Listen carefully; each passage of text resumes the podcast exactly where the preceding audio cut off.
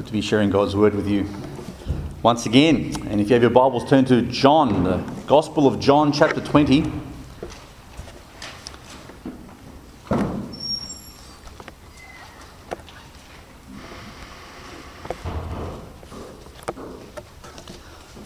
As we look at a topic that I've been wanting to preach about for a little while now, just uh, hasn't sort of worked itself out until uh, this week, and you'll probably understand why when I uh, start the sermon.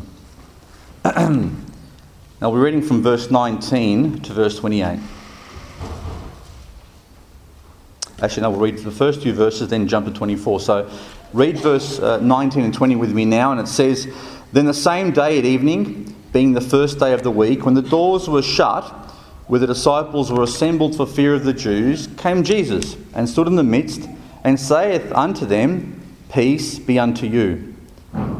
And when he had so said, he showed unto them his hands and his side. Then were the disciples glad when they saw the Lord. 24.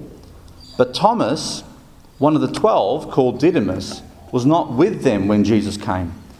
The other disciples therefore said unto him, We have seen the Lord. But he said unto them, Except I see in his hands the print of the nails, and put my finger into the print of the nails, and thrust my hand into his side, I will not believe.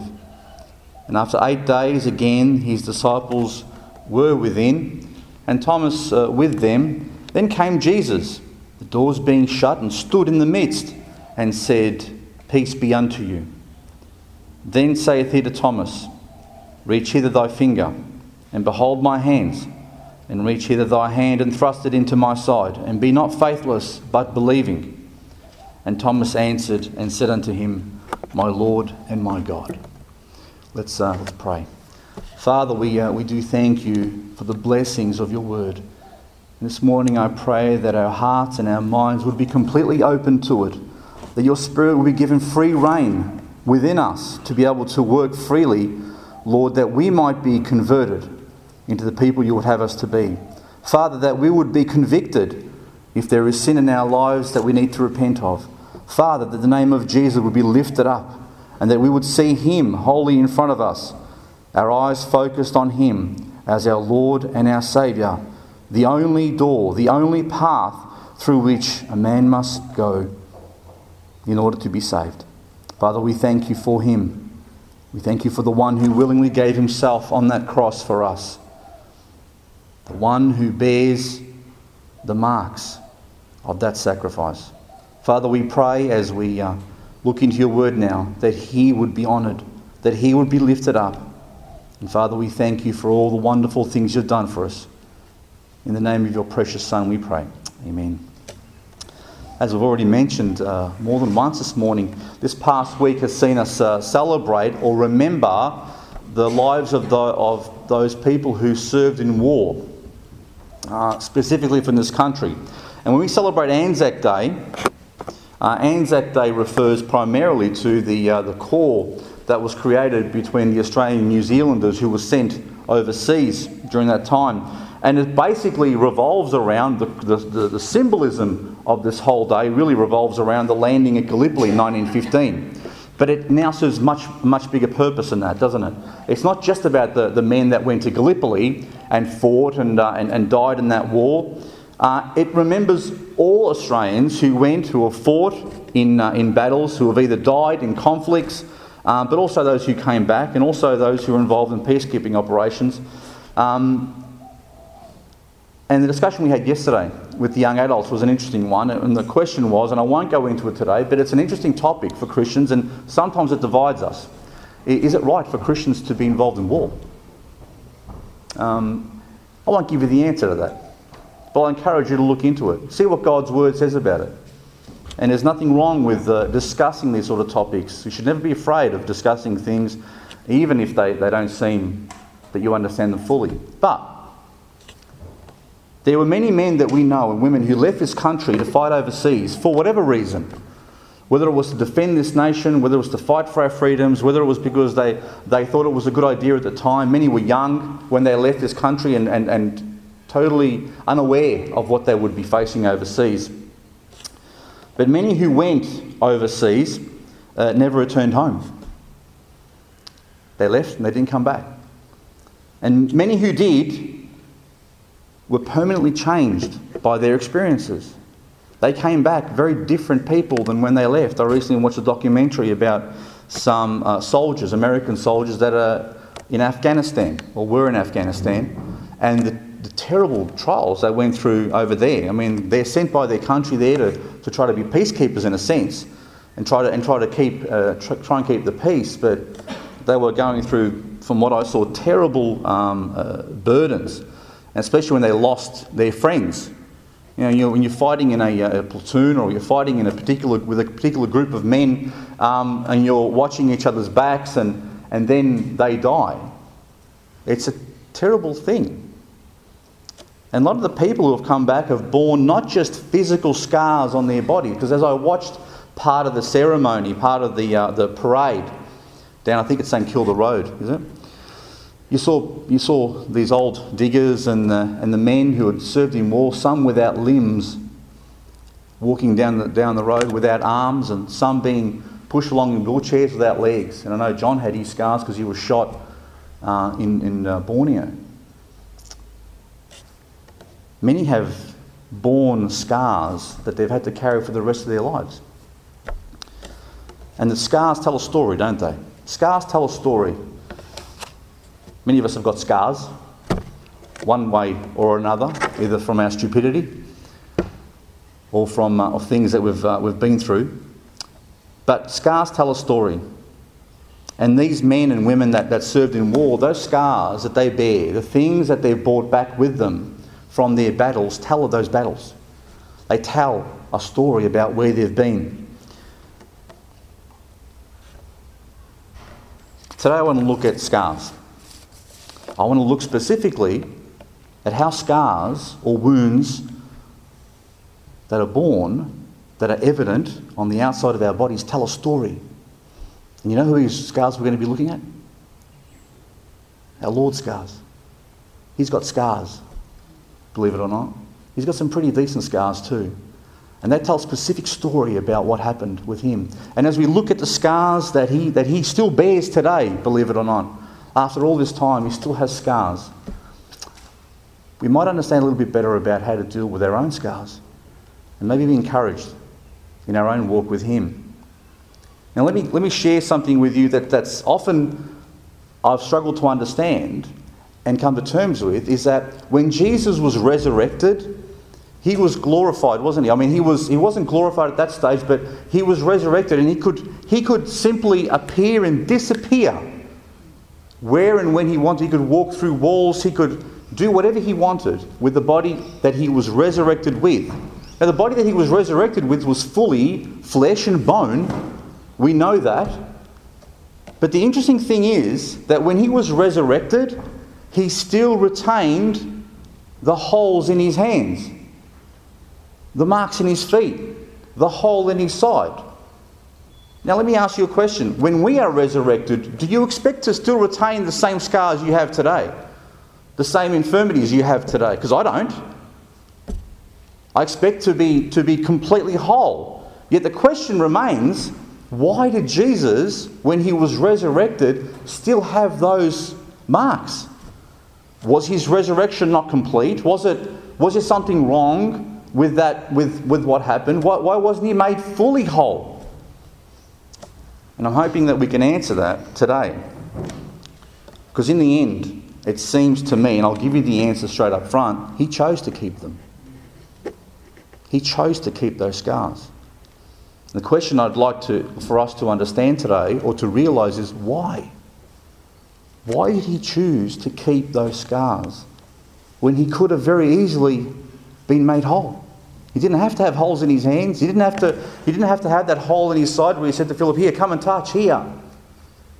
He didn't have to have holes in his feet still, yet he chose. And I'd like for us to look at why he chose to keep those scars and keep those wounds.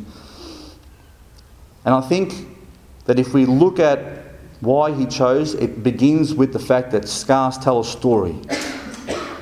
As I've said, when, you, when people have scars in their lives, people say, Oh, where'd you get that scar from? Have you noticed that? You might have a scar here or whatever, and if, if it's visible, people will say, oh, where did you, what happened there? And you can tell a story about it. Oh, you know, I got that when I was, you know, doing something stupid on a motorbike or, you know, whatever. But scars tell a story. Turn with me to Genesis chapter 4, verse chapter 4, verse 9.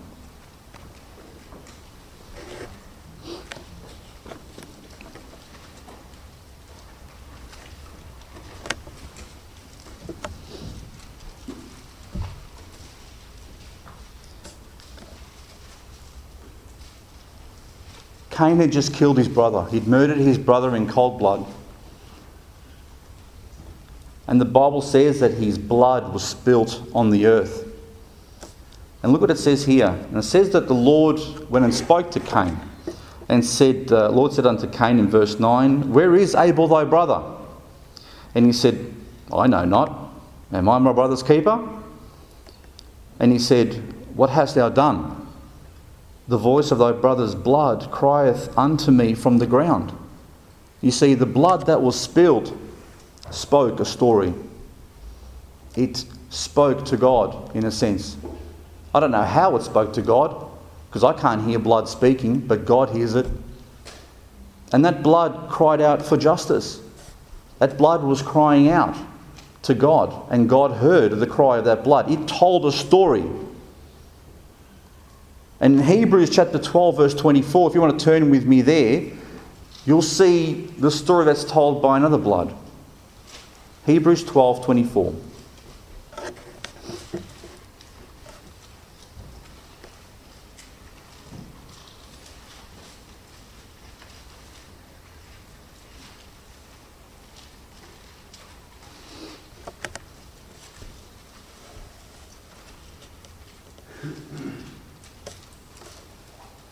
Hebrews 12:24 says, "And to Jesus, the mediator of the new covenant, and to the blood of sprinkling that speaketh better things than that of Abel." You see, Abel's blood cried out for justice. Abel's blood was calling out to God for not necessarily revenge, I don't know what, what, it, what it spoke of, but it cried out for justice. And God heard that cry and delivered justice. Yet the Bible says here that the blood of Christ speaketh better things than that of Abel. It speaks of a new covenant. It speaks of a new agreement that God has entered into with man. An agreement based on the grace of God. An agreement based upon the forgiveness that God showed us because of that blood that was spilled at Calvary. It speaks of wonderful things doesn't just speak of justice because justice was, was carried out on that cross, but it speaks of love. It speaks of, of forgiveness and mercy and truth. The wounds of Christ likewise tell a, a wonderful story, as did the blood of Christ. A story that will endure forever. A story about a promise that was kept. A promise that was made a very long time ago. A story about this wonderful new relationship that we can have with God and that man, that wonderful man that, who sits in the middle of that relationship and holds us together. Yes, the wounds of Jesus speak a lot more. They speak of many things. And today I really want to have a look at what they speak of. Let's go, let's, let's go back to where the disciples were in that room. It says they were locked up in that room. And there was a lot of fear that was, uh, that was in that room. They weren't sure what was happening next. Their beloved master had been crucified, he was in a tomb, and they didn't know what was going to happen next. They didn't know if there was going to be a knock at the door. And the Jews were, were, were going to be there and take them away as well and crucify them too. They didn't know. They'd lost the one that they loved so much and they didn't know what was going to happen next. You see, they, they missed the point, didn't they? Because many times Jesus had spoken to them and said to them, The Son of Man has to die. He came for that specific purpose and that he will rise again on the third day. But, people being people, men being men, just missed the point a little bit. Their faith was very weak. They couldn't quite understand that Jesus had to suffer, he had to die, and he had to rise again from that cold, dark grave. And that soon the Spirit would come upon them and give them power to be able to preach that wonderful message that he had shared with them. So we find, if we go turn to Luke chapter 24, we find a, uh, Luke's version of what happened over there in that room. Because in the middle of their fear, in the midst of their uncertainty and their doubt, while they're locked up in this place and try to encourage one another, guess what happens? All of a sudden, Jesus is standing right in the middle of them. Now, that'd be a scary thing in itself. They hadn't seen him appear and disappear. All of a sudden, he's standing there in the middle, and it says in Luke 24 36, And as they spake, Jesus himself stood in the midst of them and saith unto them, Peace be unto you. And they were terrified and affrighted, and supposed they had seen a spirit. And he said unto them, Why are you troubled? And why do your thoughts arise? Why do thoughts arise in your hearts? Behold, my hands and my feet, that it is I myself. Handle me and see, for a spirit hath not flesh and bones, as ye see me have. And when he had thus spoken, he showed them his hands and his feet. And while they yet believed not for joy and wondered, he said unto them, Have ye any, have ye here any meat? You got any food here? That'd be a comforting thing, wouldn't it? I mean, when he first appeared, they, they thought they were seeing a ghost, and as most people uh, do who think they see ghosts, they, they look to run the other way. And he's saying, Peace, it's okay, it's only me. Here, touch. Have a look. Look at these holes. Look here. And then at the end, he goes, Give me some food. I'll show you that I'm not a ghost because a ghost can't eat. What commenced with fear turned to joy. Now, the Gospel of um, what we read there, the Gospel of John, tells us they were glad then. They recognized him finally. At the beginning, they didn't recognize him. They thought he was a ghost. But then, when he showed them his hands and his feet, they said, this is really you. And they began to believe. What started off with fear turned to joy. It wasn't a ghost, it was really him. And as they touched his hands and his feet, I can imagine they would have recognized those hands and those feet. You see, these were the same hands that, that he used to heal the sick, to bless the children. When he touched men's eyes, they would open up. These were the same hands that would have held theirs, that would have encouraged them. These were the same hands that bore that cross and carried, the, carried it all the way up to Calvary. These were the same hands they saw pierced with nails. These were the same feet that walked all over Israel with them. The same feet that carried that precious gospel to the lost sheep of Israel. These were the same feet that walked that path to Calvary that were also pierced with nails. And this is the same side that was pierced with that spear, where blood and water flowed out. You know, something as I thought about, I thought about that, that side of his being pierced with that, um, with that spear, he was already dead. Did you know that? That's that wound that he, that he got from the side wasn't made at the same time as the hands and feet. You see, it was made later. He was already dead. The job had already been done. He'd already paid for the sins of the world. But then it was, then the spear was thrust into his side and blood and water came out. And I just can't help but, but compare that to uh, Adam and how God made Adam fall into a deep sleep. And then after Adam was in sleep, God took a rib out, and from that rib, he made Eve.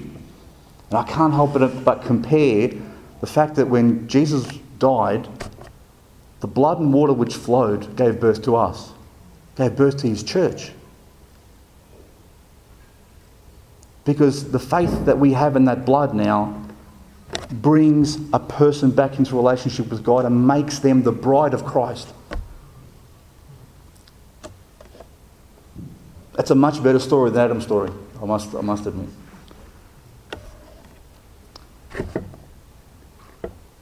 No, this wasn't a ghost they were seeing. They were seeing real flesh and bone. It was standing in the middle of them. And you know something? That same flesh and bone that they had in front of them, that they were holding and they were handling, and who was eating together with them, you know that same flesh and bone is sitting on a throne in heaven. That same flesh and bone is sitting on a throne in heaven. Now, some people imagine that no flesh can exist in heaven. I know some flesh that exists in heaven, and it's His. You think He's a spirit up there? No, He's a man. He's fully man in heaven.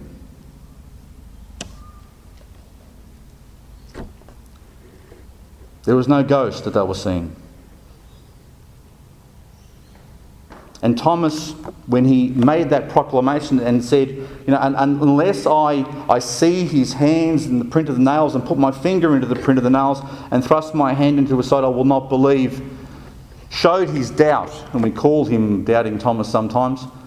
But when he saw the evidence, he was fully convinced about who Jesus was. For him to cry out, My Lord and my God, he knew what he was saying in the midst of them. The wounds of Christ tell of some wonderful things. The wounds of Christ are an eternal testimony of the sacrifice that he made on that cross. That's the bigger story. The wounds are like the seal in a deed. You know the, the, the rubber stamp you get on a, on a contract? Or the signature at the bottom of a, uh, of, a new, uh, of a new agreement? Same thing. Those wounds are that signature the proof that the job was done. Those wounds are still present today and testify of the sufficiency of what he did on that cross. You see, if what he did on that cross wasn't enough to pay for our sins, he wouldn't have risen again from the grave. He'd be dead still. But the fact that he rose from the grave tells us very clearly that God was happy with that sacrifice. God was content and those wounds now testify of that. Those wounds are an eternal symbol that God so loved the world that he gave his only begotten Son, the one who bears those wounds, that whosoever believeth in him should not perish, but have everlasting life. They tell us a story. They tell us exactly who it is that saved us. We're continually reminded about our Saviour's love for us and the fact that the contract has been sealed, it's been delivered.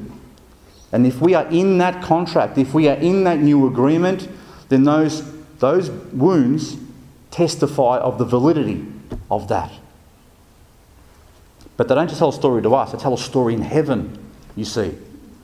Those wounds which were made here on earth exist in heaven. They say the only man made thing in heaven, it's only one thing that's man made. It's the wounds of Jesus in, on Jesus' body. Nothing else that was made here with human hands exists in heaven except for those very things. Turn with me to Revelation chapter 5, verse 6.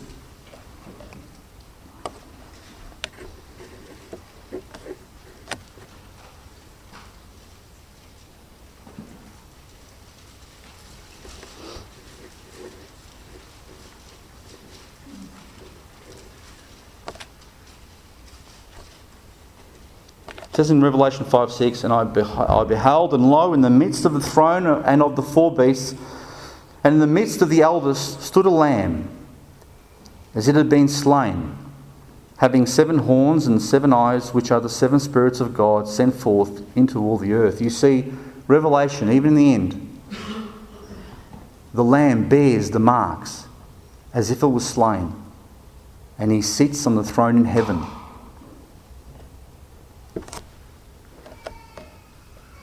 Those wounds that he has, that he's, that he's kept with him from this earth and brought with him to heaven, tell a story to the angels in heaven.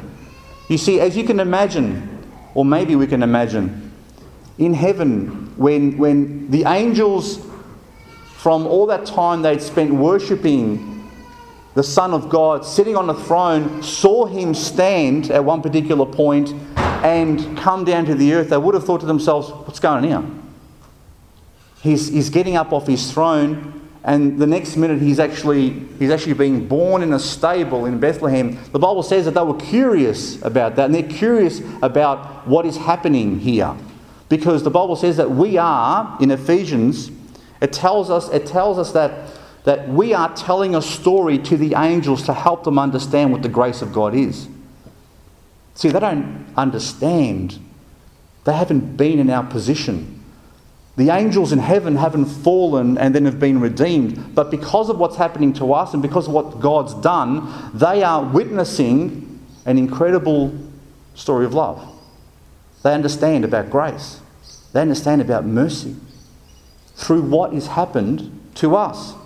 So you can imagine the curiosity and the interest of the angels when they saw the Son of God being born in a, a, a little stable in the middle of some animals. And they, as they watched him grow into a, a boy, into a teenager, into a, a young man, and then into a man, they would have been watching with, with absolute wonder as the God they worshipped, who was almighty, sitting in heaven, emptied himself and said, I'm going to become one of them. So, can you imagine even now that when he returned to heaven, the one that, that was the, the all powerful Son of God, he still is all powerful, returned to heaven as a man. So he kept his humanity, and yet with all the scars that bore, that tell a story. It tells them a story about what he did while, was, while he was on the earth. It's a witness to them as well. You see, it'd be difficult for the angels, I, I imagine, to understand what happened over here because there's no death in heaven. Angels don't die. Not as far as I know. I've never heard in Scripture anywhere where an angel's actually died. In heaven, there is no suffering in heaven. Angels don't bleed in heaven.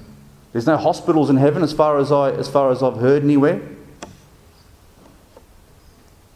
They don't go through the same things that we go through. But yet, as they look up at Jesus sitting on his throne, and they see a man there, and they see the holes in his hands and his feet, what do they think?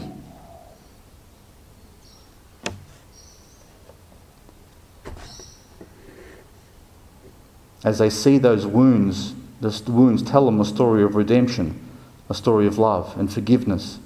And they become our eternal witnesses of the finished work of Jesus on that cross. And similarly, those wounds tell of the triumph that Jesus had over Satan. You see, men who have fought overseas and, and fought battles and have won and returned and, and bear those scars, well, you know something? The scars that Jesus bears tell the story of his, his victory in that battle. When he died on that cross, he won that battle. You see, when he did that, he proved himself perfectly faithful to the end. He lived the only perfect life humanity has ever known. There is no one else who can compare to him. He never sinned, not even once.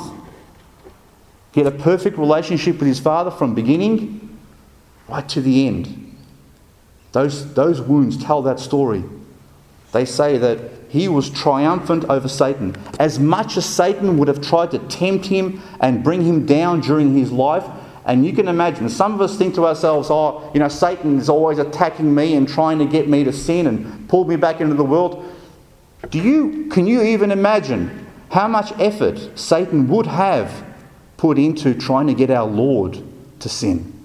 Because if he had done that, the whole plan of God would have been down the drain. You and I wouldn't be sitting here today, we'd be eternally lost. Yet Jesus won that battle. For 33 years, Jesus did not fail once. He won every battle that he, that he, um, that he was drawn into. And he won that final battle on the cross for us. Those wounds tell the angels, including Satan and his demons, that the battle was won.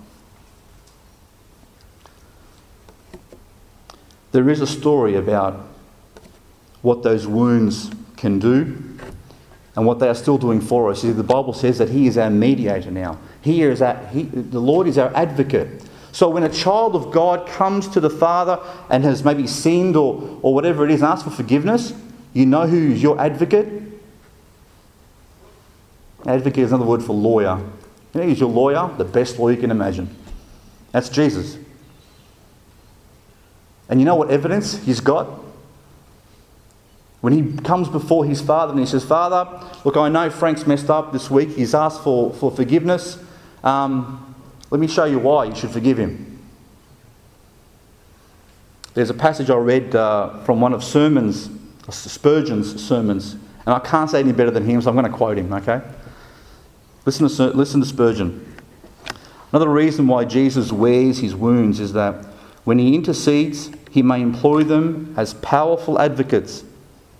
When he rises up to pray for his people, he needs not speak a word.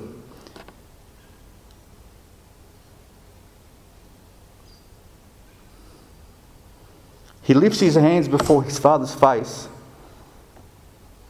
He makes bare his side. And he points to his feet. These are the orators with which he pleads with God.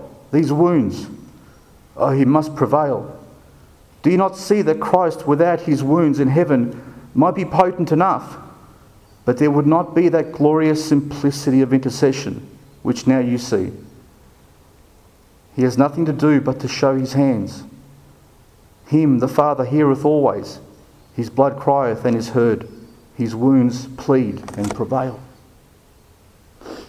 You know, when I see people with scars on their bodies, when I see these old these older people and I see the, the wounds that some of them wear, I, I feel my heart breaks for them.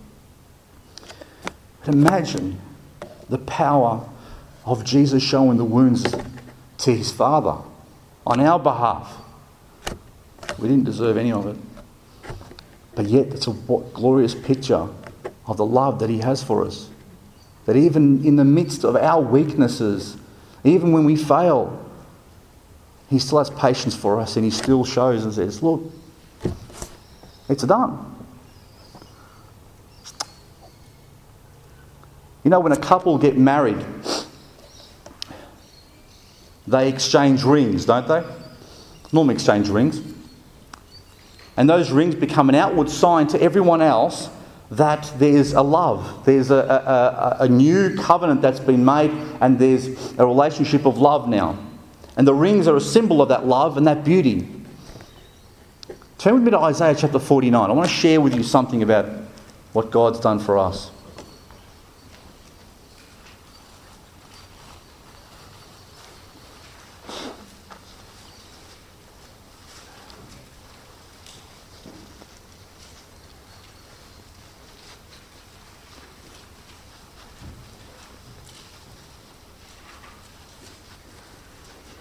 Isaiah chapter 49, verse 13. Listen to God in the Old Testament speak to his people Israel. It says, Sing, O heavens, and be joyful, O earth, and break forth into singing, O mountains, for the Lord hath comforted his people, and will have mercy upon his afflicted. But Zion said, The Lord hath forsaken me, and my Lord hath forgotten me. Can a woman forget her suck, sucking child? That she, has, that she should not have compassion on the son of her womb? Yea, they may forget, yet will I n- not forget thee. Behold, I have graven thee upon the palms of my hands. Thy walls are continually before me. God in the Old Testament was saying, I'm ready to mark you on my hands as, an, as, as a permanent sign that I love you and that I will never forget you. And you know what he did? He did that on, on the cross. He actually did that for us. So if God says in the Old Testament that, that, that, I will mark my hands, I will, I will carve you onto the palms of my hands so that I will never forget you, you know our Lord can never forget his own. He can never forget us. The wounds that He has are constant reminders that He bought us, that He paid for us, It should be a great encouragement to us when we suffer. You know, when we go through our trials, we go through our sufferings and our pain and anguish, and sometimes we don't understand it. Can anyone? Uh, part of the problem with pain that we have and suffering we have is that we feel no one understands us. Isn't that true? We feel no one can. Uh, we feel to ourselves, no one really understands what I'm going through. Isn't that what goes through your mind every time you go through hard times? No one really understands, but there is one who fully understands, and it's the one who bears those marks on his hands who says, I will never leave you nor forsake you. He's with us every step of the way. And the scars that he has on his hands, and he's chosen to keep them, remind him constantly of how much he loves us. The scars on his hands tell the story of love and how we were once estranged from God and now we have been brought close to him. They tell you they should remind you how much He loves you and I. So when you go through difficult times in your life, remember that He bears those scars and He chose to keep them. He didn't have to. And He chose to remember. He will never forget you. And sometimes we, we think to ourselves, when we go through hard times and we struggle, we may pour out ourselves for people and then we don't get anything in return. Or sometimes even better, a kick in the teeth. And we think to ourselves, it's not worth it. It's not worth the effort to love. It's not worth the, the sacrifice that it takes to give to people or to give to others who never show appreciation, who only ever stab you in the back. You might think that of other Christians. But I tell you something, it is worth it to love. It is. When you think, when you get to a point in your life when you think it's not worth loving because you can't endure the pain, remember what he endured for you and I. Remember that the Bible says that we were, we were still his enemies. God sent his son when we hated him. You think about what Jesus endured when he went to that cross, not just the physical pain, not just the torment that went along with it, the whippings and the beatings and the, and the spitting. And they pulled out his beard and they did all these terrible things to him. But imagine even the, the men that he walked this earth with for three years, who were his best friends, scattered. At the time of his greatest need, they disappeared. They ran with his most trusted one betraying him three times, denying him. Think of that, what he went through. Think of the fact that when he was on that cross and he was bearing all of our sins, that his own Father in heaven even turned his face away.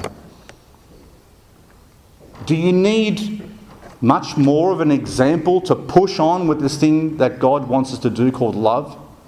Think about what he went through. Think of the suffering that he endured. Think that he continued to do it until he was dead. But in the end, that love that he showed, look what's, what, what it's done. Look at where we are now because of that love that endured to the end.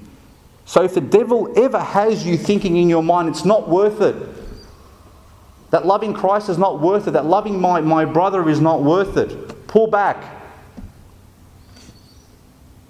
Tell him what he, where he should go.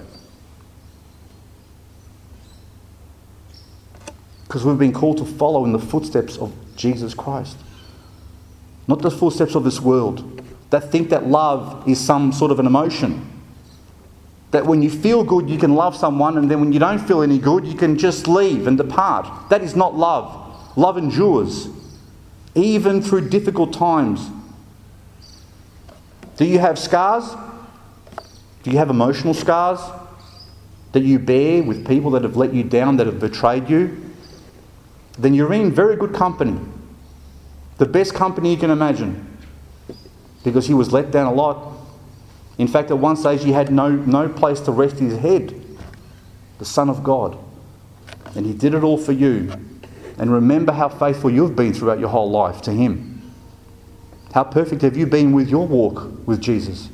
How many times have you let him down and denied him with the things that you, you and I have done? Yet he persists. He loves us continually. We need to follow him. Turn with me to Zechariah chapter 12.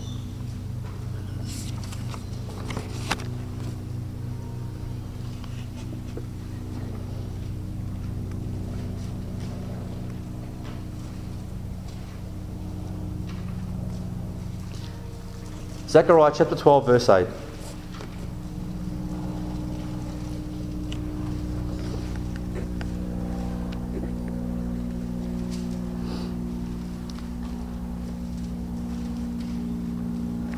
It says there, In that day shall the Lord defend the inhabitants of Jerusalem, and he that is feeble among them at, at that day shall be as David, and the house of David shall be as God as the angel of the Lord before them. And it shall come to pass in that day that I will seek to destroy all the nations that come against Jerusalem. And I will pour upon the house of David and upon the inhabitants of Jerusalem the spirit of grace and of supplications. And they shall look upon me whom they have pierced. And they shall mourn for him as one mourneth for his only son, and shall be in bitterness for him as one that is in bitterness for his firstborn. You know, will come a day when Jesus will return to this earth to defend Israel against the armies that have been gathered around her to destroy her completely. And God will once again reclaim his throne here on earth. And at that time, the Bible says that he will show himself, and the people of Israel, the house of David, will look at him and see the scars and the, the holes in his hands. And they will mourn and weep because they would have realized that they missed the opportunity when He came. But God will show them mercy.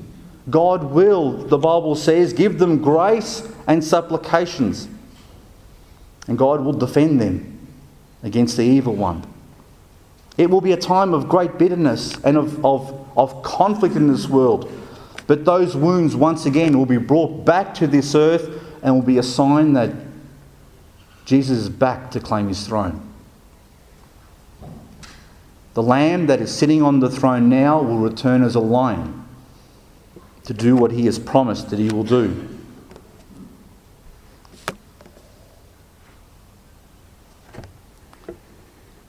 There is one thing from that passage that I, I read this morning in, um, in John chapter 20 that should make us be glad. In John 20, verse 20, it says, when he had so said, he showed unto them his hands and his side. Then were the disciples glad when they saw the Lord. They were glad when he showed them. First they were fearful, then they were glad. When Thomas saw those, those wounds, he said, My Lord and my God. One day, you and I will see Jesus face to face. We'll see him literally face to face. No more imagining what he's like, no more um, uh, praying just necessarily in the spirit, but we'll see him and speak to him face to face as I'm speaking with you now. We will see him as he is. And in that day, we'll see the wounds that he carries for us even now. And you know something? I'll be glad. I'll be glad. Because in that day, I'll recognize him by those scars. See, I don't know what he looks like. I don't know what he looks like. Could look like a bit like Sam or could look a bit like Eddie. I don't know what he looks like exactly. But in that day, when I see him face to face, the Bible says, I'm going to know him by those scars. And I'll be glad. Just like his disciples were glad. And when I see those scars, I'll no longer have to fight. I can rest. I no longer have to wrestle with this world and with my flesh, but I'll be with him. In that day, the wounds which are spoken to the angels for all these years will speak to me about his faithfulness to me. They'll remind me that through all these years of my life, that he's been up there being my advocate, and that He's been faithful to me. Not that I've been necessarily faithful to Him, but He's been faithful to me all throughout my life. Those wounds will speak to me, and I'll be glad. The scars that He bore carried me through all these years. I'll recognize him for who he is. Have you trusted in those scars yet? You see, those scars tell a wonderful story.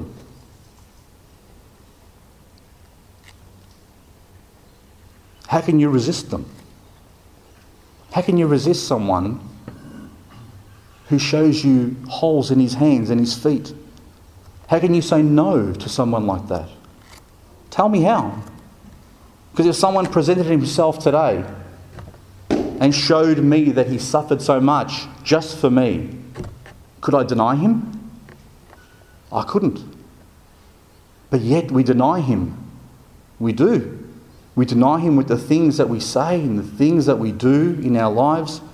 And some of us have not even come to the first place of saying, Yes, I believe what you've done for me. I trust you. How can you not trust someone who shows you the evidence of how much he loves you? When Jesus holds out those hands to you and says, Come with me, how can you say no? Is there any way you can close your eyes to those marks and pretend they don't exist? If you've taken the hand, the wounded hand of Jesus, are you still holding on? He still waits patiently for you if you, if you haven't. He's still willing to bear with you with every step you take. You know something? Jesus didn't stop carrying that cross when he fell on it and they nailed him to it, he still carries us now with those hands. Those marks tell of all the guilt and the shame that he carried for me. So I don't have to carry them today. Do you have scars? Look at his. Do you have scars you're ashamed of?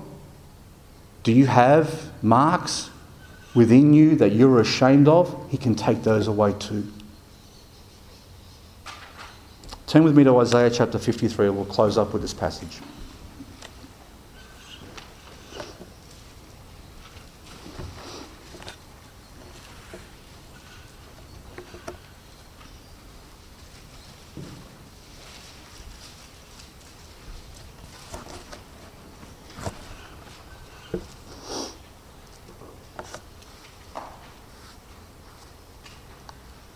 53, verse 1. Follow with me. This passage was written 700 years before Jesus went to that cross. And it says, Who hath believed our report? And to whom is the arm of the Lord revealed? For he shall grow up before him as a tender plant, and as a root out of dry ground.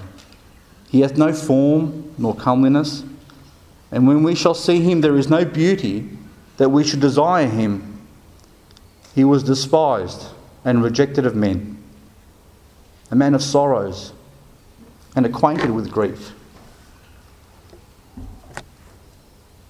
And we hid as if it were our faces from him. He was despised, and we esteemed him not.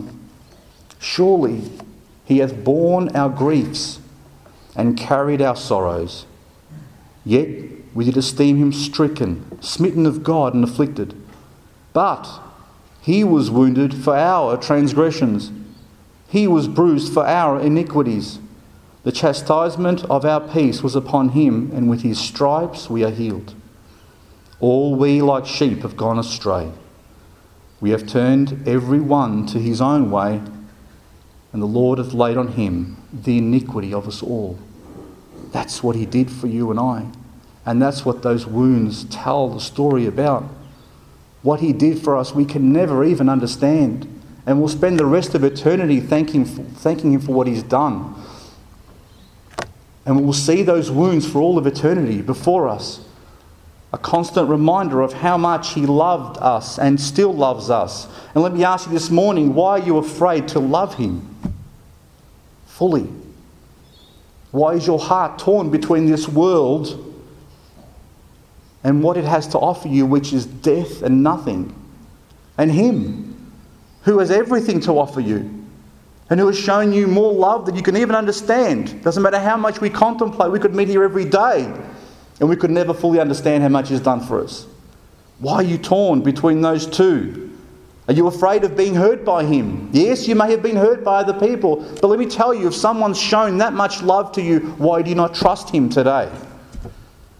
Do you think He'll hurt you? Do you think He doesn't want the best for you? Because He does. How can you fear the one who showed you love so completely and bears the marks to prove it today? Let me tell you a story. A fireman once rescued a little boy from a burning, burning cottage.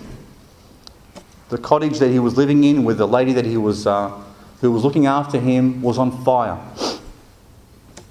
And to, to rescue this little boy, the fireman had to climb with bare hands up a, a pipe and grab the pipe. And as he, as he did that, the pipe was hot. And his hands were badly scarred by the time he got to the boy. He saved the boy, but was not able to save the woman who looked after him. And after the, everything died down and the boy was saved and, the, um, and they went their way, the question arose as to who would take care of the boy. And certain people came forward. A wealthy couple came forward and said, We can look after the boy. Uh, we've got a, a, good income and we've got you know, a room we can give him. We'll give him a good education and, a, and, and everything that he needs. Don't have any children of our own. Other people came forward as well, offering to adopt the child into their home. But you know who else came along? the fireman. The fireman came along to adopt the child. And they said, Well, why, why should you be allowed to adopt this child? And he said, This is why. Because I saved him. It's a bit hard to argue with that, isn't it? So they gave the boy to the, the fireman to look after. But there was an argument that took place. You see, because the fireman wasn't saved. He, was, he didn't believe. But in the end, they gave, they gave the child to the fireman. And he, and he looked after the boy and was a good father to him. And he loved him as his own child. And one day, he took this child to an art gallery. And there was a painting of Jesus on the cross. And the, and the, the child looked at his father and said, what, Who's that? Didn't know. He said, what, what, what is that? And the father tried to bring the child away, bring the boy away, so he didn't have to answer the question, but the child persisted. Who, who, what is that? Why, why is he like that? Why, why is that man being hung like that? As much as he could, the man couldn't keep the, the boy quiet.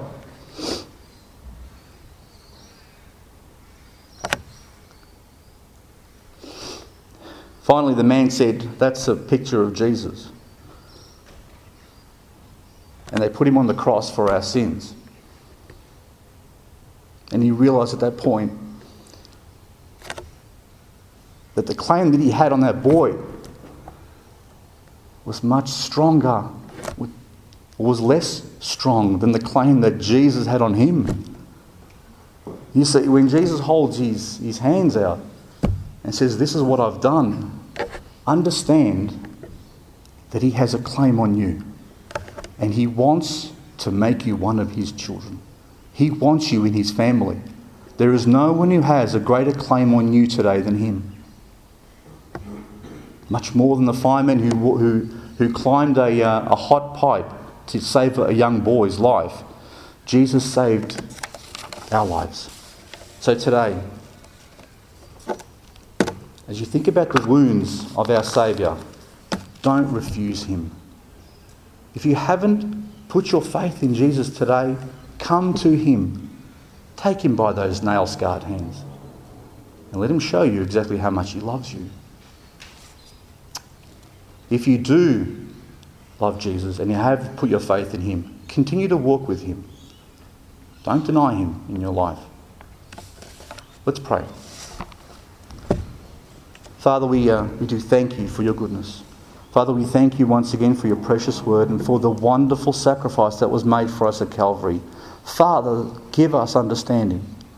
Father, I pray that your Spirit would be touching our hearts even now. And if there are any here who don't know you, Lord, I pray that they would bow the knee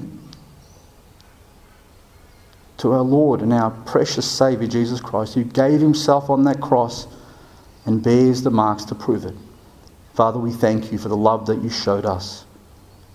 Father, we will never stop thanking you for what you've done.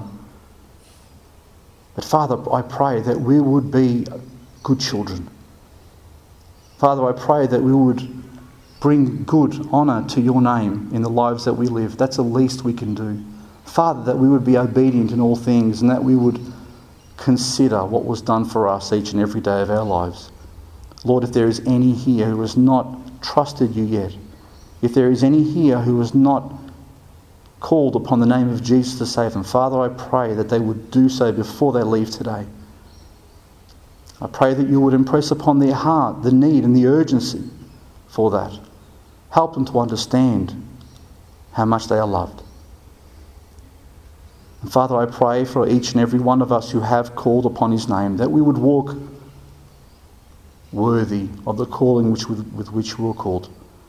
That we would be as Christ in this world. That people would see him in us. And as we consider the love that was shown to us, Lord, I pray that that love would flow out of our hearts into other people around us, that they might experience that truth and that love. We thank you once again for this fellowship, for this church, for this time. We ask that you would bless us, but more importantly, that you would be blessed with the things that we do and say. In Jesus' name I pray. Amen. Thank you.